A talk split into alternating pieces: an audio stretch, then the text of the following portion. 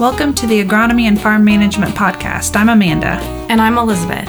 Thanks for joining us today. So it seems hard to believe that summer is already winding down. Um, but now that we've turned our calendars to September, it's already time to start thinking about harvest. There's always a lot of work that needs to be done to make sure that we're prepared for harvest and it's going to go as smoothly as possible. But we want to make sure that you don't overlook your ag technology while you while you're getting the rest of your equipment ready. Um, we know that the data you're collecting on your farm during harvest is going to be useful in the future for decision making. So it's very important to make sure that we're setting ourselves up for success. So joining us today, we have Dr. John Fulton, a professor in the Department of Food, Agricultural, and Biological Engineering, and he is going to discuss preparing for harvest. Welcome, John. Could you tell us a little bit about yourself? Yeah, thanks, uh, Elizabeth and Amanda, for having me here today as you mentioned, I'm a professor and a state extension specialist in the Food, Ag, and Biological Engineering Department. And uh, really, my background, uh, both from research uh, and extension, is uh, machinery automation, uh, precision agriculture, and as you know now, we a lot of lot of work in the digital ag space. Awesome, John. Let's start off by talking about yield data collection. So it's been nearly a year since we used our yield monitors. What are the considerations we should make to get started as we prepare for harvest season? When we think about yield monitors and in particular the data they collect, Amanda, uh, the first step that uh, we always like to recommend is is making sure that the data on the display has already been um, archived or backed up and uh, to ensure that uh, we don't lose any data, especially that from a prior harvest. So, uh, if wheat was the last uh, crop harvested, make sure that uh, you back everything up. And I encourage, if that's on a um, like a thumb drive or a compact flash or whatever the monitor uses, to, to get that transferred over to a to a laptop or, or some kind of storage space that that uh, where that can be. Um, uh, securely and safely stored. Uh, second, uh, and important today here as we go into fall harvest is uh, if you're using some kind of um, correction service for your GPS, uh, make sure that you're paid up on that and to cover the, the harvesting season, but uh, check with your, your provider to ensure that you've already got that paid for. You hate to either start or during the during harvest, find out that uh, you got to re up on your correction service. And, and a really an important step is making sure your yield monitor and your GPS or GNSS receiver uh, and possibly any sensors related to uh, the yield monitor are, up to date. So any firmware updates that companies have been put out, I'd recommend whether it's yourself or, getting with a dealer and making sure they check and ensure everything's um, up to date. That's great advice. Um, we know that the machine and the way that it's running is going to have an impact on that yield data that we collect. So, what other settings or components do you recommend we take a look at before we get started? Yeah, and that's a great point. I mean, uh, if if the harvester or combine in this is, in this example is not you know functioning properly, it's it's hard to believe that uh, we're going to get good data out of it from a yield perspective. So, besides the normals, you know, a lot of things from bearings, belts, and bushings to check. Uh, I'm uh, I recommend not only going through your corn head, but uh, spending a lot of time on those platform headers today. They um, they're pretty advanced, but going through and making sure uh, the knives to, to all things on those headers are, are in peak performance and, and swap out anything that are, is either damaged or in poor operating condition. The other things is just go through and, and check all your augers. Uh, and, and, threshing mechanisms. Uh, those very important, especially the augers. They get they can tend to get wore uh, within a season or even uh, a full season, and and working down the flighting on that kind of causes and minimizes efficiencies on uh, getting grain uh, conveyed uh, in within uh, within the combine. Uh, the really important one as it relates to yield monitors, really checking the, that clean grain elevator chain and paddles. Making sure there's no damage, making sure it's uh, got the right tension on it. Uh, that's very important, but making sure the clean grain elevator, uh, including the bearings at the top and bottom, are in good operating shape because ultimately uh, we want that to be tensioned right because it's carrying the clean grain up that elevator and ultimately accelerates that uh, to be impacted by the impact plate. Yeah, you mentioned how important that clean grain elevator is. Um, and that kind of leads into the next thing. You know, when we talk about collecting quality yield data, um, it's impossible to not to avoid talking about calibration. Um, so to start off with, can you kind of explain, you know, why calibration is so important and and really the role that some of these components are going to play in in the calibration of your machine? Yeah, the calibration. So when we talk about calibration, we're talking about calibrating um, the temperature mechanism in a in a grain moisture sensor. That's very important. Uh, the moisture sensor itself requires uh, a check on it. Uh, most importantly, though, to your question, Elizabeth, is calibrating uh, the, what we call a mass flow sensor. A majority of the, the combines out there are going to have a mass flow sensor, and that sensor uh, the response to that sensor is not linear in nature. Okay. And what that means is whether uh, from low flow up to a very high flow, okay, or very low yield to a very high yield, um, that is not linear in nature. And so, in order to properly calibrate that, we need to operate the, the combine in low flow conditions. Uh, we'll say eight to 10 uh, bushels uh, second roughly, all the way up to a high um, flow condition. And normally we do that at four different points. Sometimes we can get five, but four is recommended for most of these uh, yield monitors. But the point in that is to make sure that it, from low flow to the medium flow to the high flow, we map out the response of that sensor in order for it to, to estimate uh, as accurate as possible the, the yield estimate or the mass flow estimate actually for that sensor. Calibration is going to be really important this fall. Um, we just talked about all the steps they can take, but some of the fields that I've been in, I mean, just going 100 yards up the field, I've got ears that are going to yield 200 bushel that and then ears that are going to yield less than 80 so how does that play into calibration and making sure it's accurate yeah and i think for some parts of ohio that's how it's going to be amanda. We're going to have fields uh, like you say range from you know 50 to, to 200 plus bushel on corn. And i've seen beans you know they'll be lucky to be in that 20 25 bushel all the way to probably to 80 bushel. And so when we look at that large range of um, yield within a field uh, calibration is going to be very important in order to have good estimates out of these yield monitors so doing that four point um, calibration procedure that's recommended for most of the monitors out there.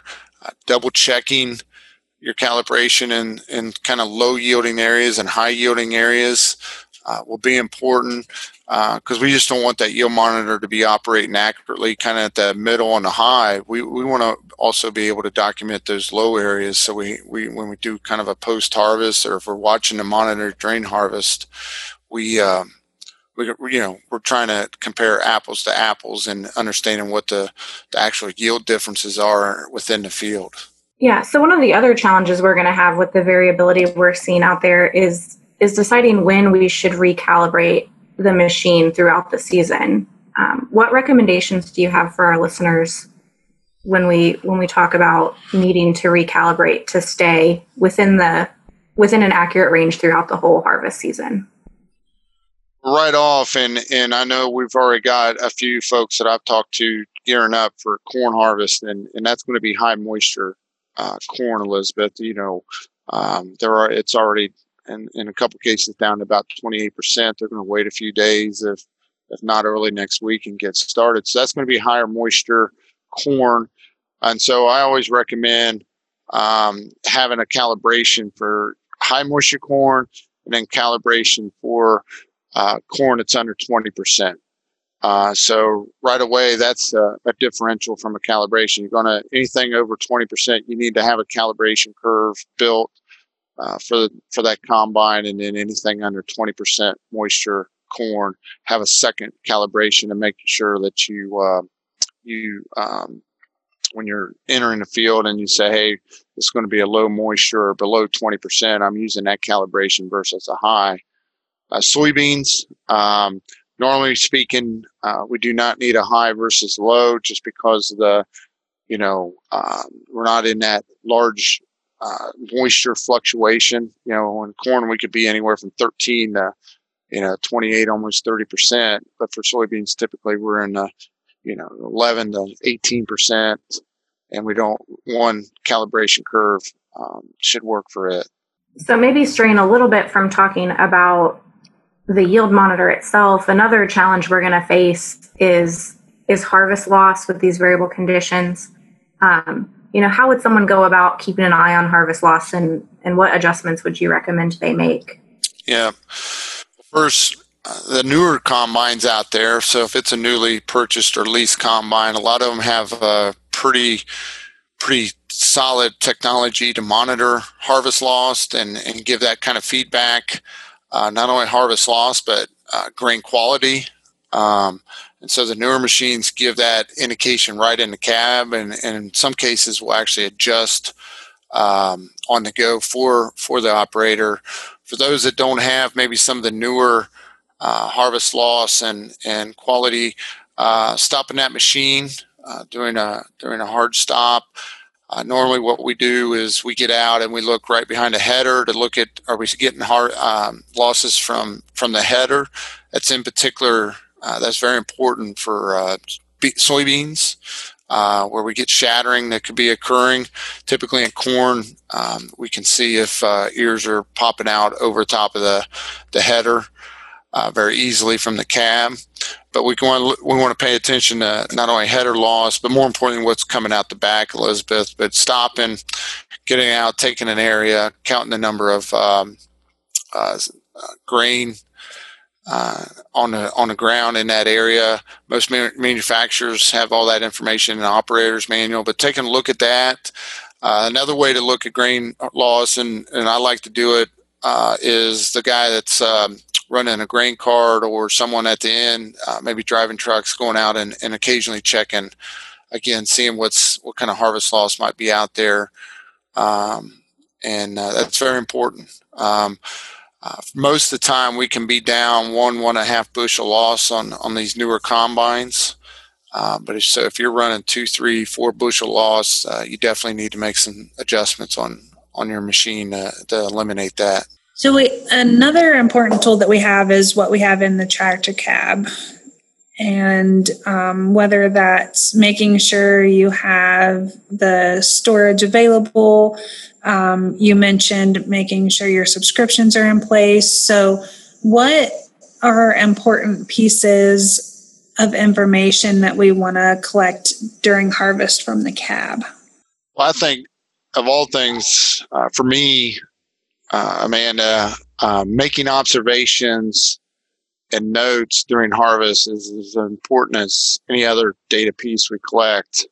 Um, most most of the, the farmers today seem to be using a lot of the planter technology that's able to capture uh, not only the rate but a lot of information about the planting operation and within those apps and platforms have remote sense imagery uh, for me, uh, we look at a lot of, you know, I, I suggest, especially if the imagery is available, to look at imagery before you go to the field and think about uh, some areas that you want to really pay attention to. Uh, some of those may have been scouted earlier in the season, but as as we sit in the in these cabs of these combines, I think trying to figure out what some of the yield limitations were for that that year are very important. And I mean that as we move through the field. Uh, I think collecting data, if that's possible, uh, making observations, uh, and so noting, you know, we love to see that 300 bushel coming through that combine in all areas of field, but the reality of the, the growing season here, the shears, that's not going to happen. That's going to be very spotty. And so what happened in that those lower area, you know, lower yielding areas from you know 80 to 100 to 150 bushel? What uh, what are some of the what was the real limiting factor um, um, variable this year? Was it just water? Uh, we had uh, a lot of instances of compaction uh, causing nutrient deficiencies. I know there was several fields that uh, I went in and saw where uh, Pentro or, or rows adjacent to equipment um, passes had potassium deficiencies. Again, that was due to compaction. Uh, some of that's hard to see at harvest, but the point in that is, is can we can we visualize and as we replay the growing season, take the opportunity on a field by field, subfield basis, and understand why we saw when we get that yield map completed, why some of those areas were lower yielding, uh, below average, uh, typically, and understanding that so we can learn from that and, and think about what we could do, if possible, to, to improve that in the future. Yeah, I think that's incredibly important. You know, a yield map without that extra information you have to help interpret what you're seeing on those maps, you know, they're not as useful as they potentially could be. Um, do you have any comments you want to share on, you know, taking this data that we're collecting and using it in the farm operation? Well, I mean, there's a lot of apps out there, and, and companies are, are building some. So I'll, I'll name a couple, but that doesn't mean that there's not others. Um, we've been very successful, you know, with using Climate FieldView Cab as a means to take notes. Uh, it's nice to have in the cab of the harvester because you can see the planted data, that imagery, and you can drop pins very easily as you're harvesting and type in notes and even take pictures while you're out there harvesting. Uh, of course, our OSU plots, we, uh, we use that too to, again, take notes and pictures and, and have that geo reference back to points in the field. And so those are really handy to have and, and keeps all your information in an electronic format. And, and for us, you know, that makes it fairly easily shareable with others in the team too, as we, as we learn things or uh, need to share th- information for those working in that field. So I think anytime you can capture any of that and have that, uh, you know, Elizabeth and Amanda, um, you know, we harvest today, we make some observations, but geez, we, you know, we're going to go through another 20 plus fields. We forget a lot of those, those observations possibly. We'll remember some of the real important ones, but having some of those observations and, and being able to share that with, with others within the operation is, is very important as you think about and plan ahead uh, for next season. Yeah, and just want to clarify that you were referring to the smartphone app when you mentioned OSU plots in case people haven't used that before. It's available on Android and Apple, correct? Yep, that's correct. So that's just one of the tools that that we have available. You know, John, what other resources do we have through the digital ag program that you would recommend folks check out?